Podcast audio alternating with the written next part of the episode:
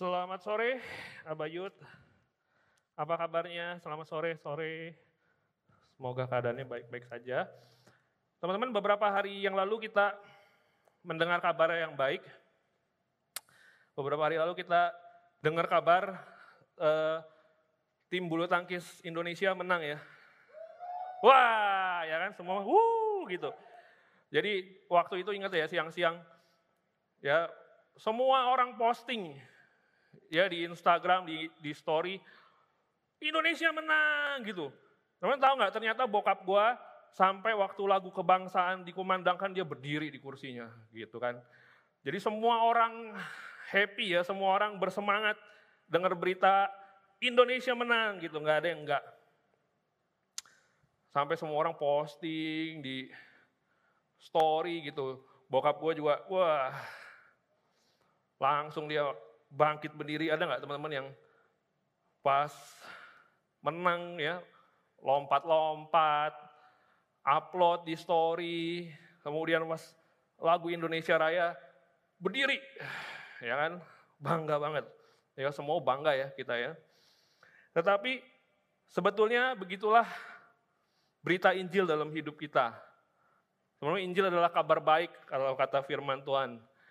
Injil adalah kabar baik. Seharusnya orang ketika mendengar kabar baik, mereka bersuka cita ya. Sama seperti kita waktu dengar kabar baik, wah Indonesia menang, kita bersuka cita gitu. Orang yang lagi duduk, berdiri, lompat-lompat. Tahu kita bahwa di dalam kabar baik Injil, Tuhan telah memenangkan kehidupan kita. Dia telah mati dan bangkit, memenangkan hidup kita. Sampai selesai hidup kita ada di dalam tangannya. Dan dia membawa kita kepada kemenangan dan kemuliaan yang lebih besar. Seharusnya kita gimana? Biasa aja. Ya kan? Tahu kita bahwa kalau kata Roma 1 ayat 16 dia bilang Injil adalah kekuatan Allah. Waktu orang terima kabar baik, semua orang punya dorongan yang boosting dia untuk dia berdiri, untuk dia lompat-lompat, untuk dia teriak-teriak, untuk dia cerita kepada banyak orang, eh kita menang, kita menang gitu.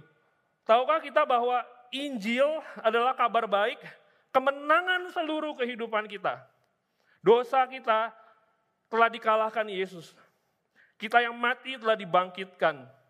Dan seharusnya waktu kita dengar ada pribadi yang telah memenangkan hidup kita, seharusnya ada dorongan yang begitu kuat di dalam diri kita untuk kita bersyukur, untuk kita menceritakan kepada banyak orang, dan untuk kita hidup seperti seseorang yang telah menang. Amin teman-teman? Seharusnya begitu. Ya, kita telah mendengar Tuhan telah memenangkan hidup kita. Kalau bulu tangkis ya, ya sudah gitu menang saat ini gitu ya. Tapi tahu kita hidup kita telah dimenangkan daripada kematian kepada kehidupan. Seharusnya kita menjadi orang-orang yang begitu bersyukur. Bagaimana dengan kita? Waktu kita dengar kabar baik Injil, kematian dan kebangkitan Yesus. Apakah ada dorongan dalam hati kita membuat kita bersyukur, membuat hidup kita berubah selayaknya orang-orang yang telah menang. Nah teman-teman, kalau kita tidak mengalami itu, ya mari kita berdoa supaya roh kudus membukakan kepada kita pengertian yang lebih dalam tentang Injil, kematian dan kebangkitannya. Seharusnya menjadi dorongan yang kuat, penggerak yang kuat di dalam kehidupan kita. Amin, mari kita berdoa. Bapak di surga, kami berdoa supaya roh kudusmu yang membuka mata hati dan pikiran kami, untuk ketika kami mendengar dan menerima Injil Tuhan, rohmu membuat kami mengerti. Berikan kami roh hikmat dan wahyu untuk mengenalmu dengan benar. Sehingga kami dapat melihat kemuliaan yang terkandung dalam panggilanmu. Betapa hebat kuasamu Tuhan yang memanggil kami daripada kegelapan kepada terangmu yang ajaib. Yang mengubahkan kehidupan kami. Terima kasih Tuhan buat kami mengerti lebih dalam dan lebih dalam akan Injil kasih karunia Tuhan, kematian dan kebangkitanmu Tuhan. Di dalam nama Yesus kami telah berdoa. Amin. Nah teman-teman aku akan melanjutkan lagi apa yang kita sudah bahas, apa yang kita sudah bahas dari kejadian 10, 11, 12, 13, 14. Hari ini kita belajar di kejadian 15 saja, kejadian 15 saja. Dalam setiap firman yang aku sampaikan, aku sedang memberitahu teman-teman ada Injil di dalamnya, ada anugerah di dalamnya. ada kehidupan yang diubahkan, ada kematian jadi kebangkitan. Ya, aku sedang menceritakan tentang anugerah Allah dalam hidup kita semua. Dalam setiap cerita ini, di situ ada kabar baik Injil. Bukan hanya kabar baik Injil, tapi juga di situ juga ada cerita kematian dan kebangkitannya. Yang seharusnya ketika kita mendengar firman, kita memiliki dorongan yang kuat. Dorongan yang kuat oleh roh kudus di dalam hati kita, dari dalam keluar. Amin teman-teman. Mari kita siapkan hati kita supaya lewat firman Tuhan hari ini di kejadian 15, kita dibukakan lebih lagi. Ya tentang kematian dan kebangkitan Kristus yang akan mengubahkan kehidupan kita. Nah mari kita lihat di dalam kejadian kejadian 12 ya, kalau kita lihat ya, panggilan anugerah. Ya boleh ditampilkan slide-nya. Panggilan anugerah, ya kita udah bahas dari minggu ke minggu tentang panggilan anugerah. Kejadian 12 ayat 1 dulu ya.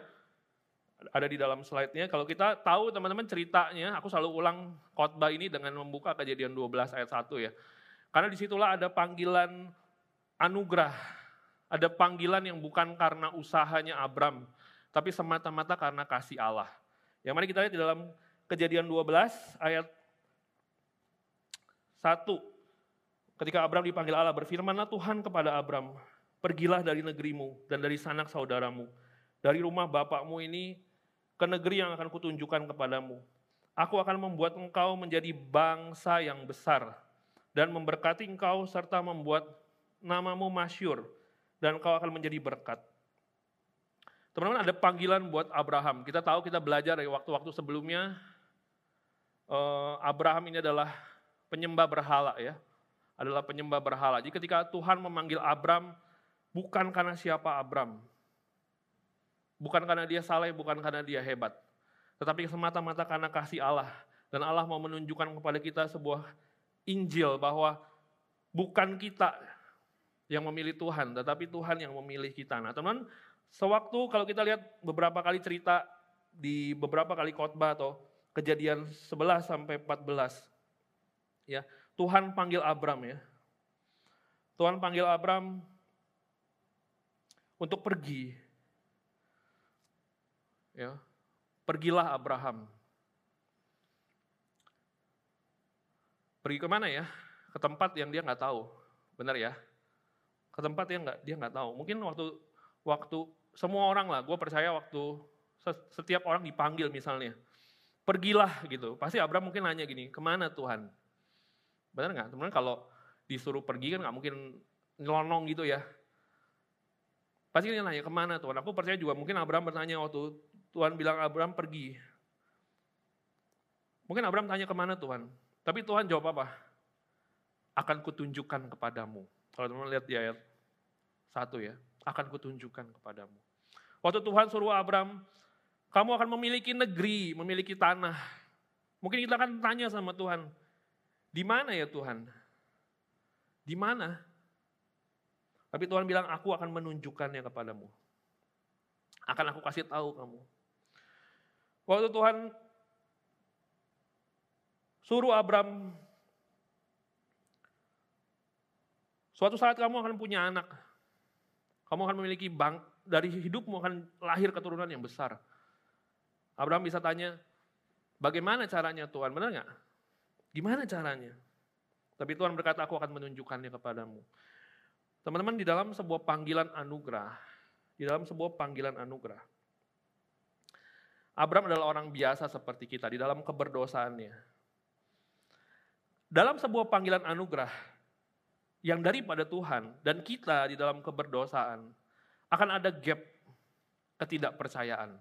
Akan ada banyak pertanyaan-pertanyaan kita kepada Tuhan yang lahir daripada keberdosaan kita.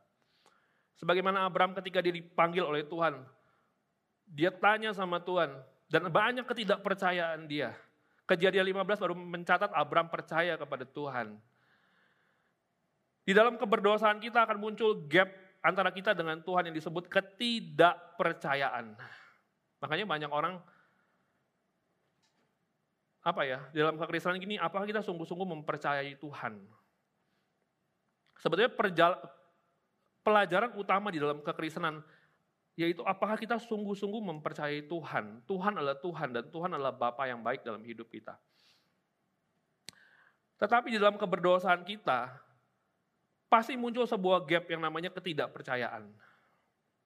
Makanya seberapa banyak daripada hidup kita karena ketidakpercayaan, kita menyimpang dan pergi ke berbagai jenis dosa. Khawatir, takut, dan dosa-dosa yang lain. Kenapa? Karena ada gap ketidakpercayaan yang lahir daripada keberdosaan kita. Nah gap ketidakpercayaan di dalam hidup kita hanya dapat dan hanya harus diisi oleh satu hal saja, yaitu Kristus. Dan inilah yang akan kita pelajari hari ini lewat kisahnya Abraham. Dan mari kita lihat di dalam kejadian 15, hari ini kejadian 15 ya. Judulnya perjanjian Allah dengan Abram, perjanjian Allah dengan Abram. Janji tentang keturunannya. Kalau slide-nya sudah ready boleh ditampilkan ya. Kejadian 15 ayat 1, kita baca bersama-sama, kemudian datanglah firman Tuhan kepada Abram dalam suatu penglihatan dan berkata begini, Janganlah takut Abram, akulah perisaimu, upahmu akan sangat besar. Satu ketika cerita kejadian 15 ini adalah cerita setelah apa? Setelah Abram ini memenangkan pertempuran ya. Setelah Abram memenangkan pertempuran, ada lima kerajaan lawan empat kerajaan. Lima kerajaan lima kerajaan ini kalah, lalu Abram masuk dan akhirnya memenangkan pertandingan jadi empat kerajaan ini kalah. Ya di dalam khotbah yang minggu lalu. Nah teman-teman, Abram ini telah memenangkan pertempuran. Tapi lucunya di dalam ayat yang pertama Tuhan bilang ini, janganlah takut Abram, akulah perisaimu. Upahmu akan sangat besar. Tahu nggak kenapa? Ya, Abram ini habis memenangkan pertempuran, habis ngalahin empat raja. Wah gitu ya. Teman tahu nggak efek yang mungkin akan timbul apa? Apa efek yang akan mungkin timbul? Yang mungkin timbul adalah empat raja yang kalah itu bangkit kembali dan berperang mencari Abram atau membunuh Abram. Benar nggak? Atau mungkin nggak usah lah empat bangsa itu bangkit lagi. Mungkin keluarga-keluarga orang-orang yang dibunuh oleh Abram, mungkin nggak bisa terima, lalu dia bangkit, cari Abram, ngejar Abram, mau membunuh dia. Pernah nggak lu berantem sama temen lu, lu menang nih, tapi lu berpikir habis itu lu takut Wah jangan-jangan dia balas gue nih. Kira-kira begitulah Abram. Ketika dia telah memenangkan pertempuran itu, ketakutanlah dia. Mungkin dia khawatir, eh, jangan-jangan abis ini gue dibunuh sama keluarganya, mungkin empat, empat raja itu bangkit melawan gue. Oleh sebab itu Tuhan berkata, janganlah takut Abram, akulah perisaimu. Upahmu akan sangat besar. Tuhan gak berkata, jangan takut Abram, saya akan menyediakan ini bagimu. Enggak. Tuhan bilang ini, jangan takut Abram, akulah perisaimu. Teman-teman tahu apa maksudnya? Allah sedang menyerahkan dirinya kepada Abram. Jangan takut Abram, aku yang bisa engkau pegang. Aku yang biasa engkau pegang. Tuhan gak kasih situasi, kondisi supaya Abram gak takut. Tuhan kasih dirinya akulah perisaimu. Upahmu akan sangat besar. Hal ini sama seperti Kristus menyerahkan dirinya bagi domba-dombanya. Menjadi gembala bagi domba-dombanya. Yang melindungi domba-dombanya. Itulah Tuhan kita. Dia tidak menyuruh orang lain untuk melindungi kita. Dia tidak suruh situasi dan kondisi. Dia menyerahkan dirinya kepada kita. Sebagaimana Kristus menyerahkan dirinya bagi domba-dombanya. Terus Tuhan bilang ini upahmu akan sangat besar. Kenapa upahnya akan sangat besar? Sangat besar. Kenapa upahnya sangat besar? Karena Abraham menerima sesuatu yang paling besar di dalam hidupnya, yaitu Tuhan sendiri, dirinya yang dia berikan kepada kita. Itulah upahnya Abraham. Teman-teman, apakah reward terbesar dalam hidup kita? Apakah anugerah terbesar dalam hidup kita? Kadang orang bilang ini kalau dia lagi dapat duit ya, dapat duit lebih gitu, dapat bonus. Terima kasih Tuhan, saya temukan kasih karunia, saya menerima kasih karunia. Apakah kasih karunia Tuhan hanyalah serendah sebuah nominal uang? Kadang kita suka salah berpikir tentang kasih karunia. Kita berpikir waktu kita terima uh, apa pekerjaan yang baru, yang promosi gitu, kita bilang Tuhan, thank you Tuhan, saya dapat grace, saya dapat kasih karunia. Ya itu bagian daripada kasih karunia. Tapi apa kita melihat kasih karunia sesempit itu? Kalau kita belajar dari kisah ini, Tuhan bilang ini, akulah perisaimu. Dan upahmu akan sangat besar. Tahu gak kita, apakah anugerah terbesar di dalam kehidupan kita? Bukan waktu kita menerima materi, tapi waktu kita menerima satu pribadi yang menyerahkan dirinya bagi kita. Itulah Kristus. Kita boleh bilang promosi, uang, apa segala macam anugerah dalam hidup kita. Tapi itu bagian daripada anugerah Allah. Tapi anugerah yang sesungguhnya dalam hidup kita, yang semua orang miliki adalah Kristus. Kita nggak bisa bilang gini ya, ya kasih karunia tiap orang beda-beda lah gitu. Oh enggak loh, semua orang telah menerima kasih karunia yang sama, yang paling besar di dalam hidupnya. Apakah itu? Kristus sendiri. Kristus sendiri teman-teman. Makanya kita perlu bersyukur. Kita boleh mungkin nggak memiliki banyak hal seperti teman-teman kita ya. Tapi kita memiliki Kristus. Amin. Teman-teman janganlah takut ya. Karena penghiburan kita satu-satunya, ini katekismus saya bilang ya, Heidelberg ya. Pertanyaan nomor satu. Karena penghiburan kita satu-satunya, baik pada waktu hidup dan pada waktu kita mati, adalah bahwa kita seluruhnya dimiliki oleh Kristus Yesus yang setia. Teman-teman, aku ngelihat ya, aku uh, aku beberapa waktu lalu saudaraku uh, Ipo ya, baru meninggal karena COVID ya. Teman-teman tahu nggak, meninggal karena COVID ya, itu dimasuk di wrap ya, kayak kayak ikan gitu, kayak ikan asin gitu, di, udah nggak mau dimakan di wrap, kalau di kotak petinya juga nggak nggak bagus gitu ya, Terus di, di, dimasukin ke kantong mayat, kantong jenazah gitu. Aku mikir loh hidup kita ya. Cuma seperti hembusan hembusan nafas gitu. Hari ini ada, besok udah nggak ada. Kemarin ada, hari ini udah nggak ada. Apakah penghiburan kita satu-satunya sebetulnya dalam hidup ini? Apakah penghiburan kita satu-satunya dalam hidup ini bukan waktu kamu punya banyak uang, bukan waktu doa-doamu dijawab. Hari ini punya banyak uang, besok udah nggak ada lagi. Hari ini punya hari ini punya harta, besok bisa nggak ada lagi. Hari ini punya kesehatan, hari ini besok udah nggak ada lagi. Hari ini punya hidup, hidup di dunia, besok udah nggak lagi. Makanya dalam hidup, dalam dunia ini nggak ada yang kekal.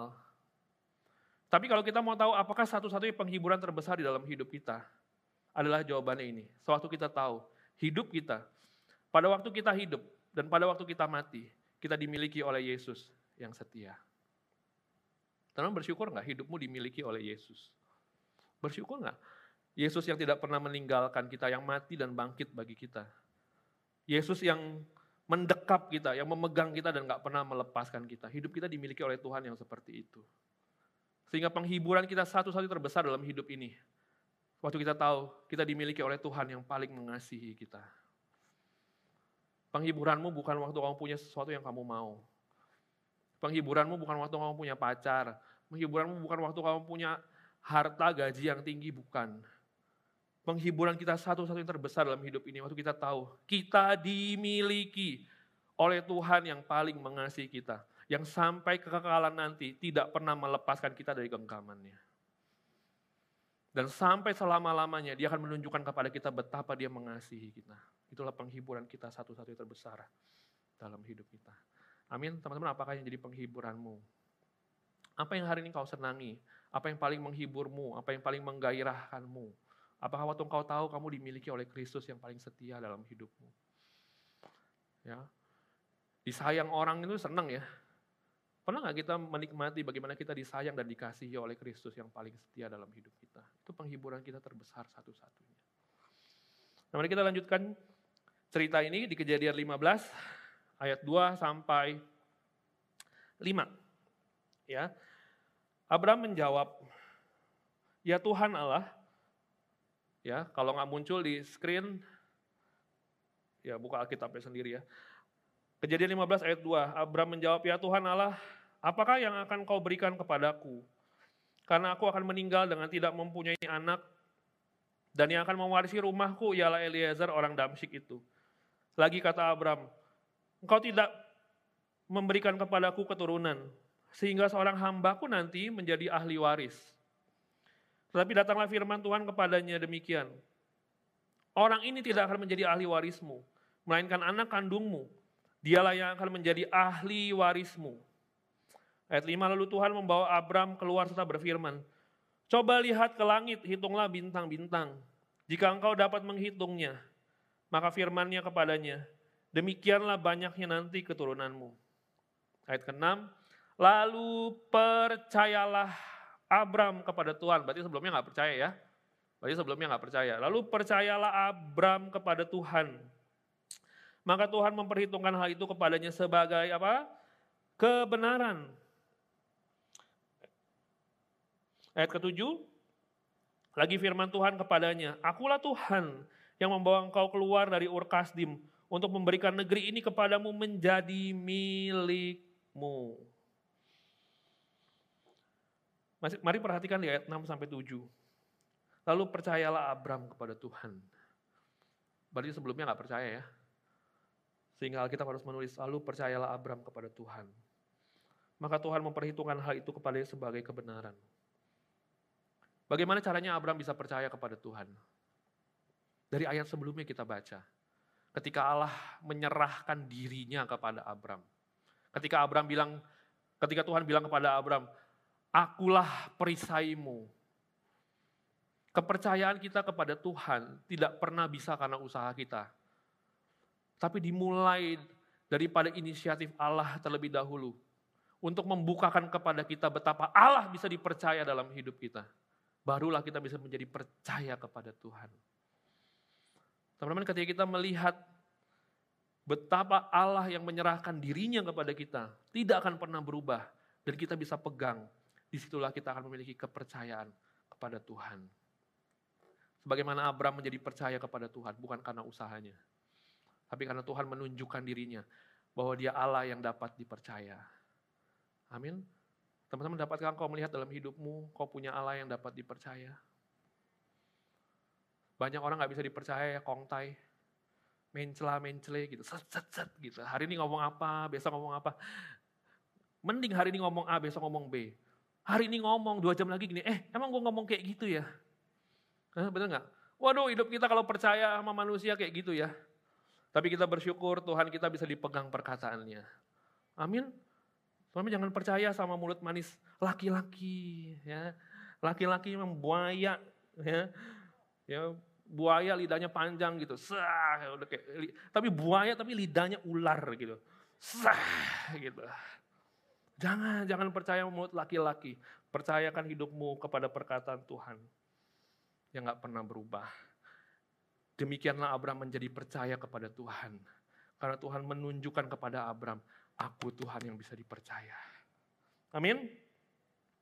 Amin. Lalu Tuhan bilang gini, akulah Tuhan yang membawa engkau keluar dari Ur Kasdim untuk memberikan negeri ini kepadamu menjadi milikmu.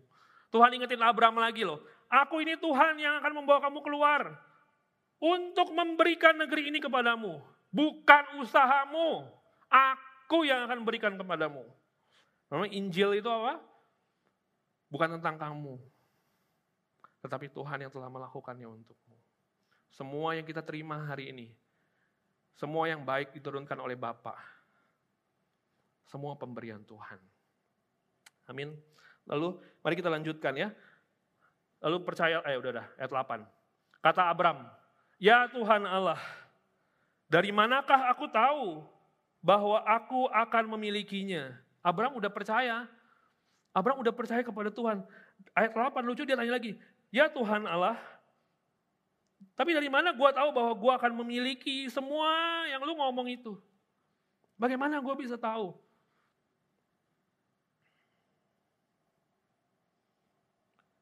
Teman-teman, dari manakah kita bisa tahu bahwa kita dapat memiliki apa yang dijanjikan Tuhan dalam hidup kita? Mungkin Tuhan janjikan, mungkin firman Tuhan udah banyak bicara kepada hidupmu banyak hal. Dari mana kita tahu bahwa apa yang Tuhan katakan lewat firman dalam hidup kita bisa kita terima. Kadang kita pikir, ah bohong ah. Saya nggak percaya. Mana Tuhan sampai hari ini kok saya masih begini-begini aja?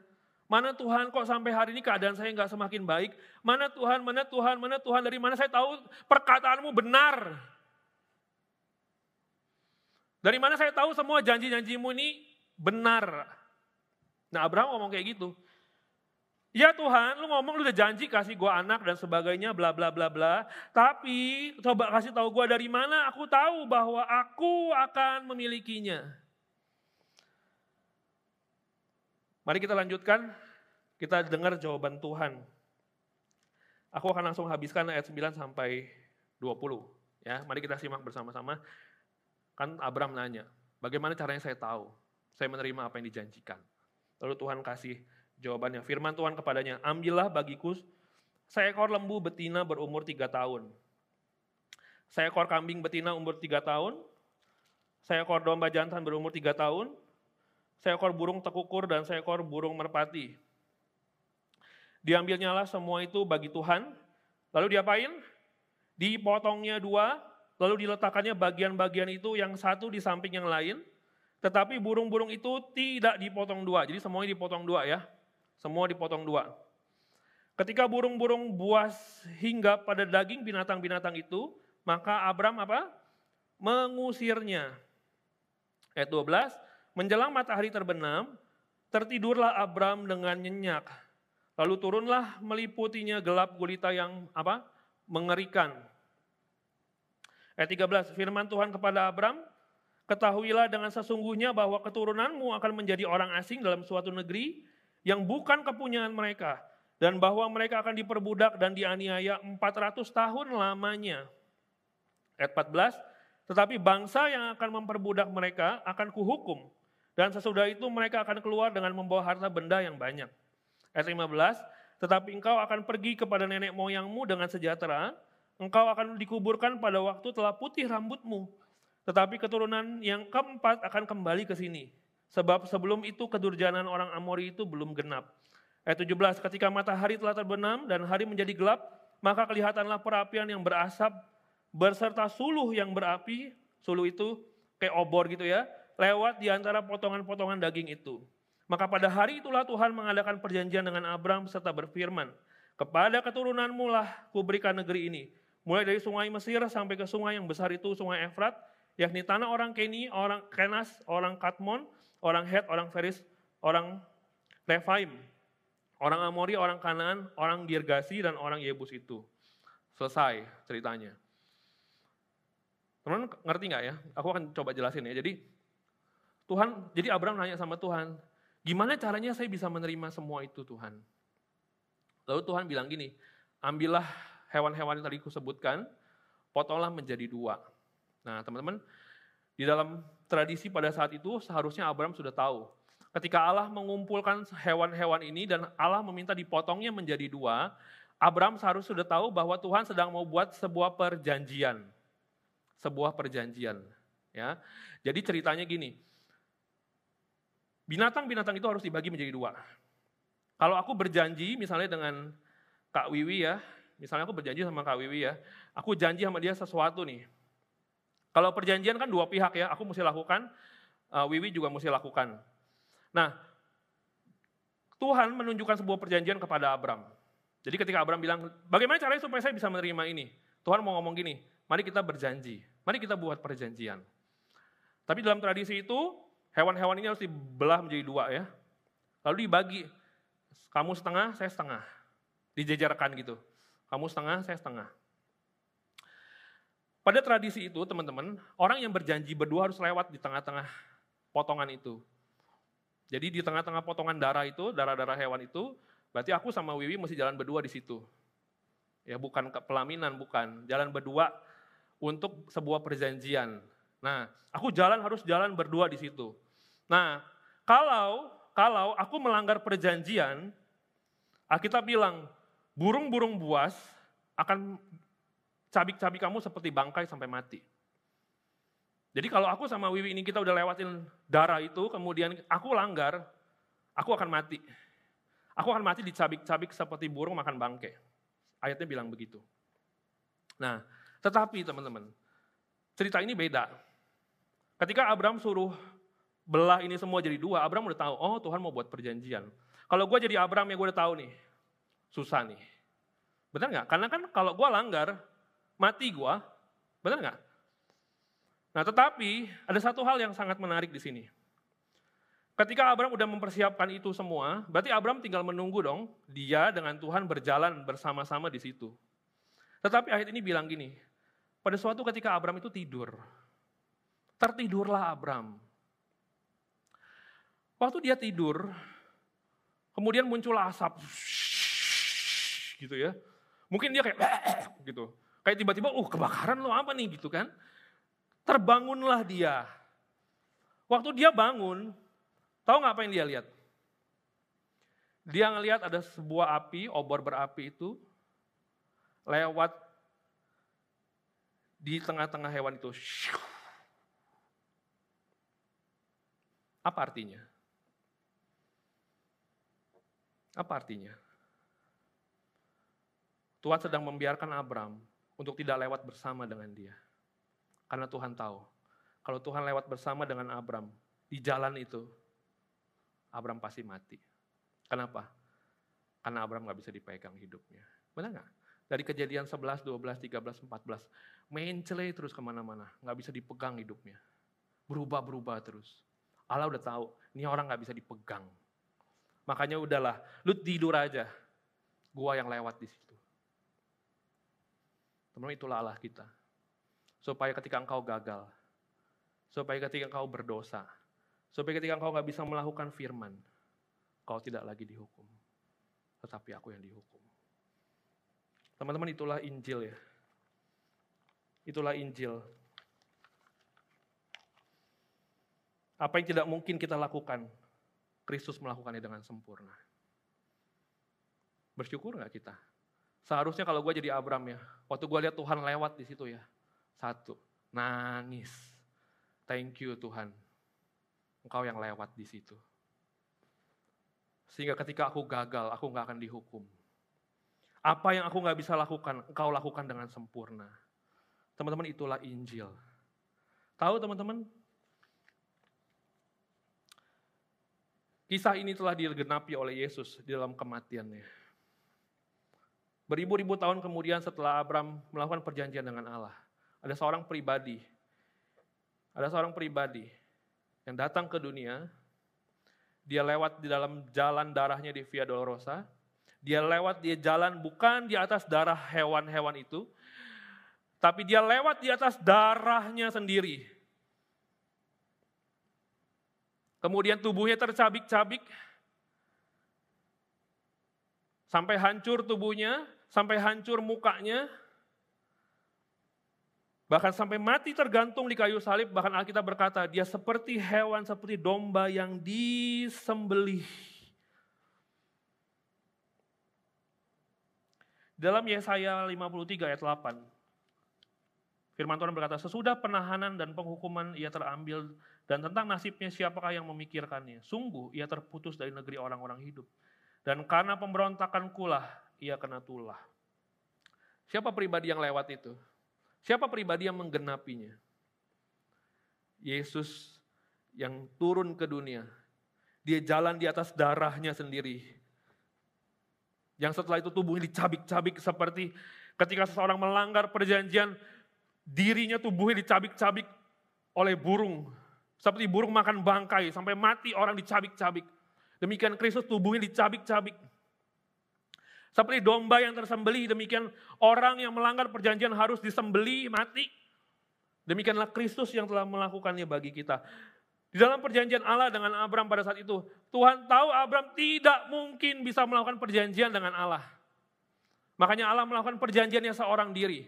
Dan Abram dan Tuhan tahu Abram pasti gagal. Oleh sebab itu bertahun-tahun, beribu-ribu tahun kemudian Kristus datang menggenapinya, menanggung kegagalan Abram lewat dirinya jalan di jalan Via Dolorosa dan tubuhnya tercabik-cabik sampai dia mati di kayu salib. Itu mau menggambarkan sebuah Injil kematian dan kebangkitan Kristus.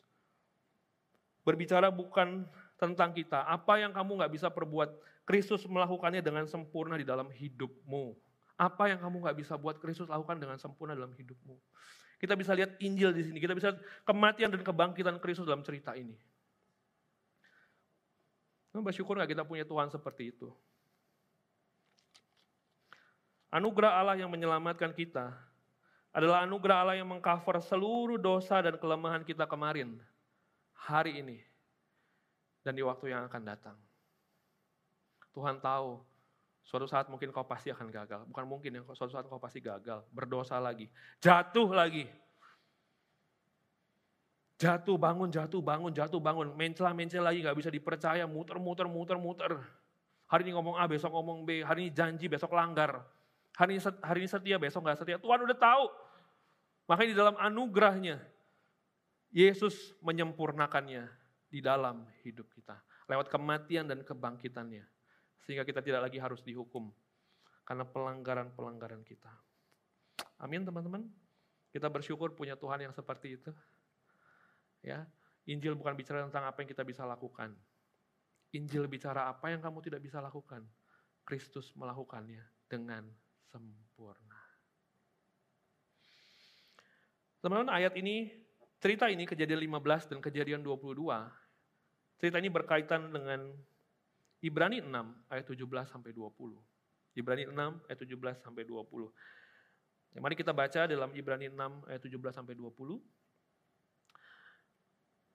Kalau nggak muncul di layar, lihat di handphone Ibrani 6 ayat 17 sampai 20 ya. Firman Tuhan berkata gini, "Karena itu untuk lebih meyakinkan mereka yang berhak menerima janji itu akan kepastian putusannya, Allah telah mengikat dirinya dengan sumpah."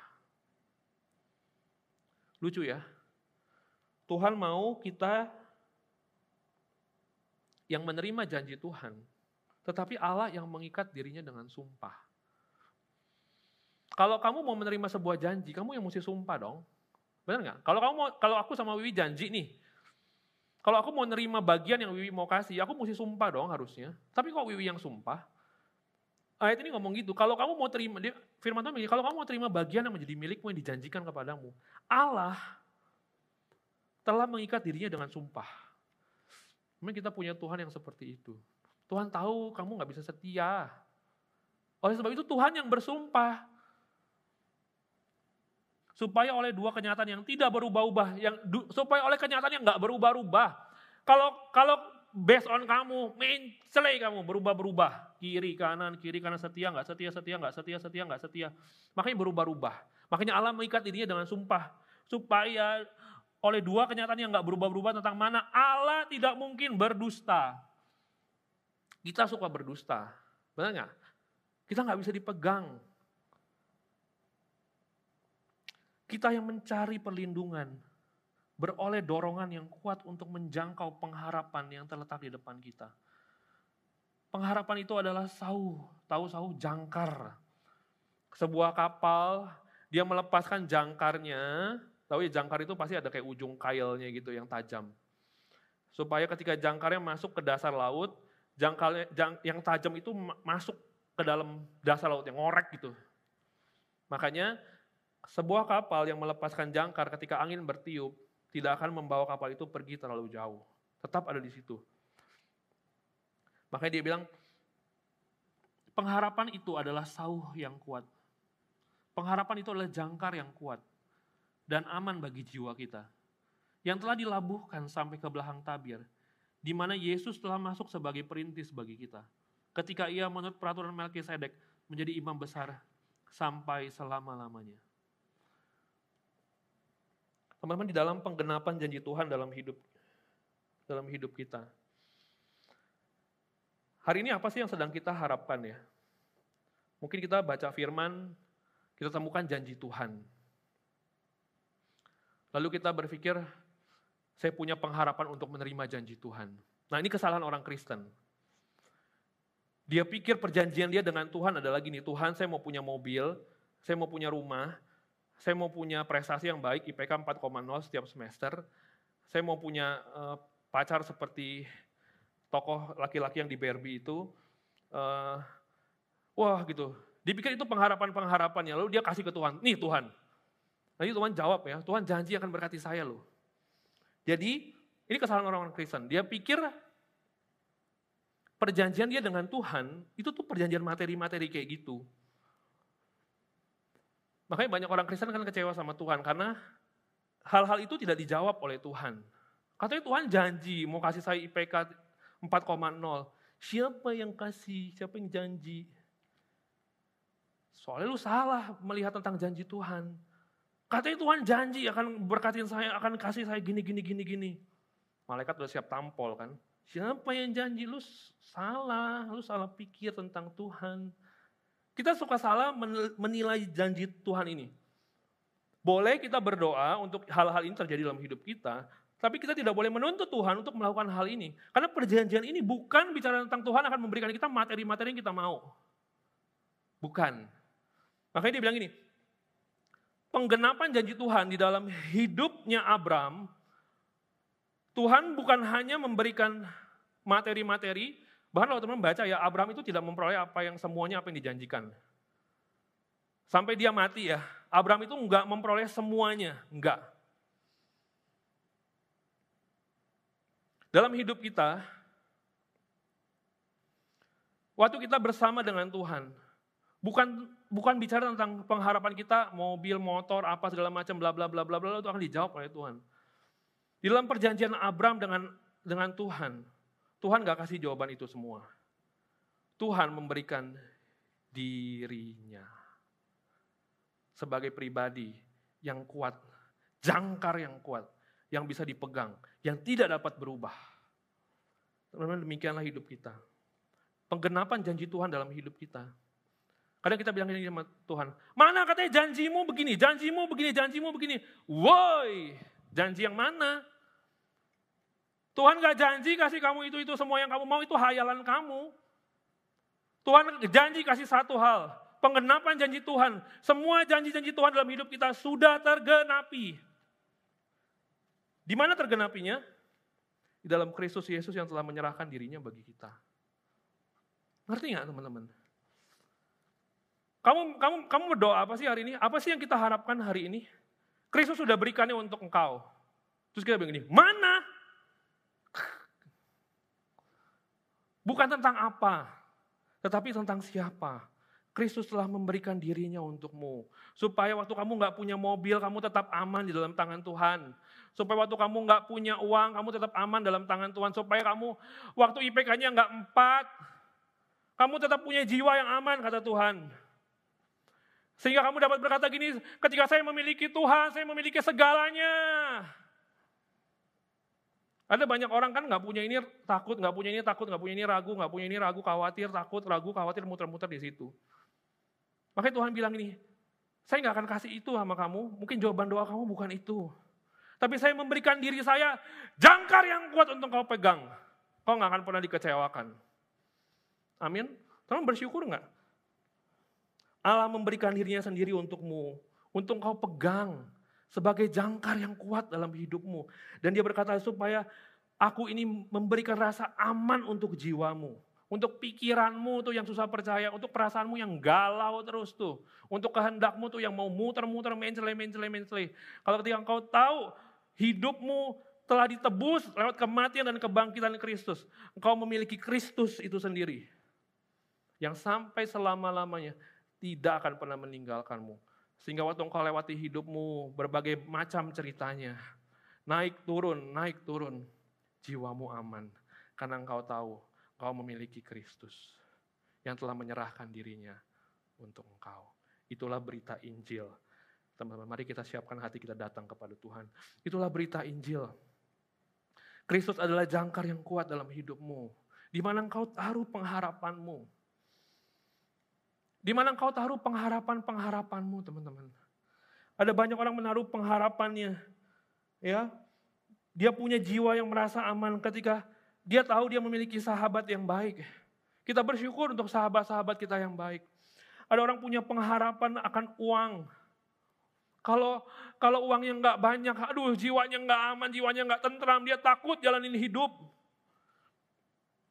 Ada orang punya pengharapannya pada saham yang naik turun, naik turun, naik turun. Tiap hari dilihatin hari ini naik apa turun, hari rugi apa untung. Makanya jiwanya nggak pernah tenang. Ada orang taruh pengharapannya kepada tabungannya. Kalau angkanya sekian tenanglah jiwanya, kalau angkanya sekian nggak tenanglah jiwanya.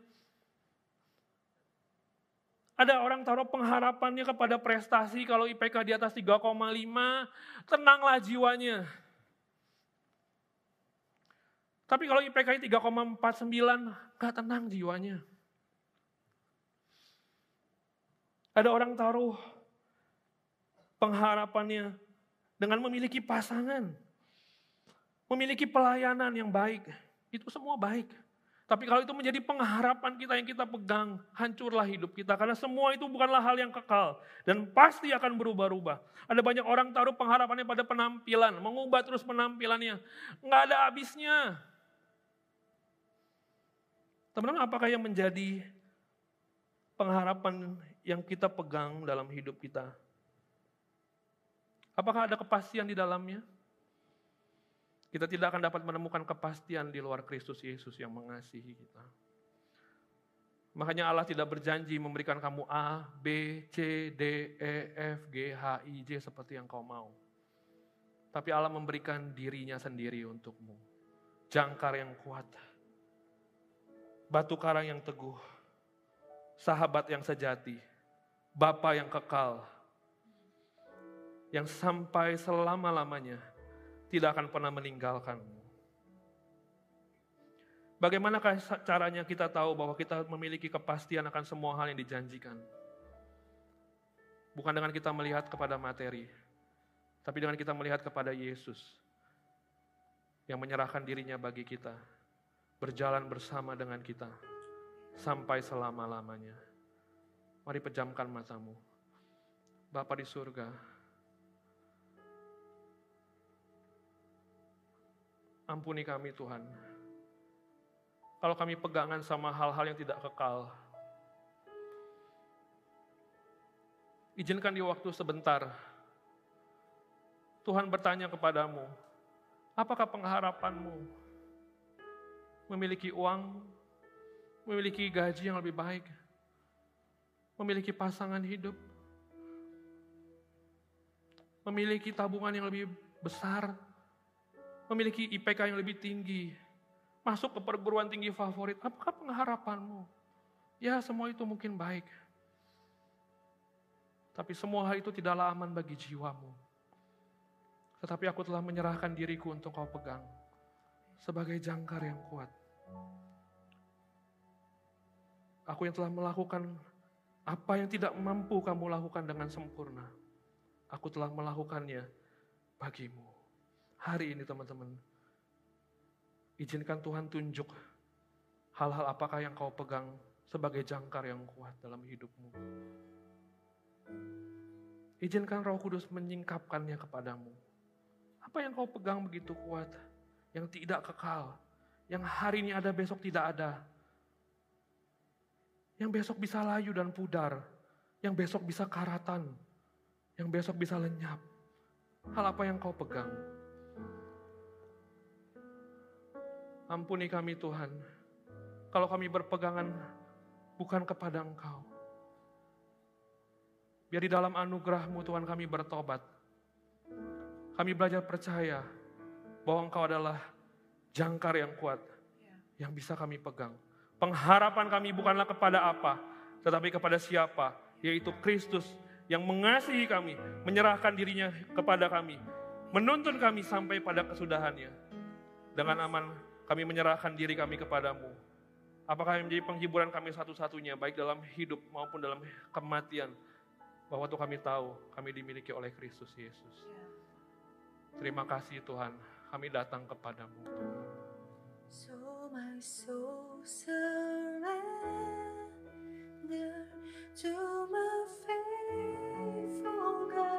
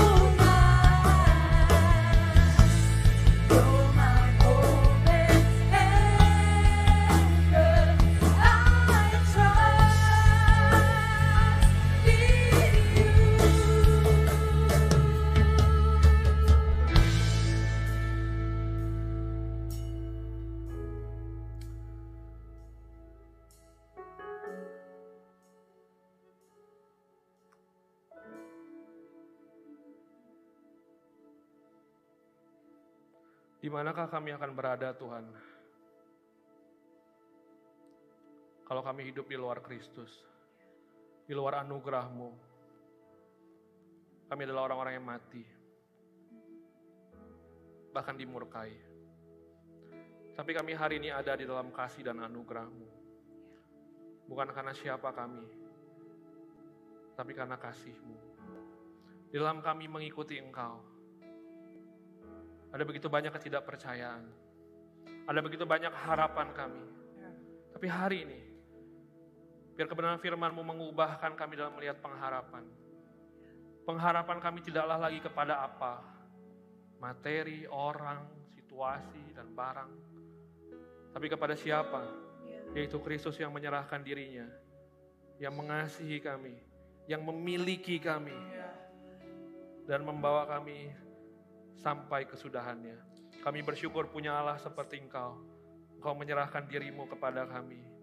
Tuhan, biarkan di dalam anugerahmu, kami dapat merengkuh pribadimu dalam hidup kami. Sebagaimana engkau merengkuh kami dan tidak pernah melepaskan kami. Kami bersyukur buat kebenaran firmanmu. Injilmu menjadi dorongan yang kuat untuk kami berjalan dalam ketaatan. Dalam nama Yesus kami telah berdoa. Amin.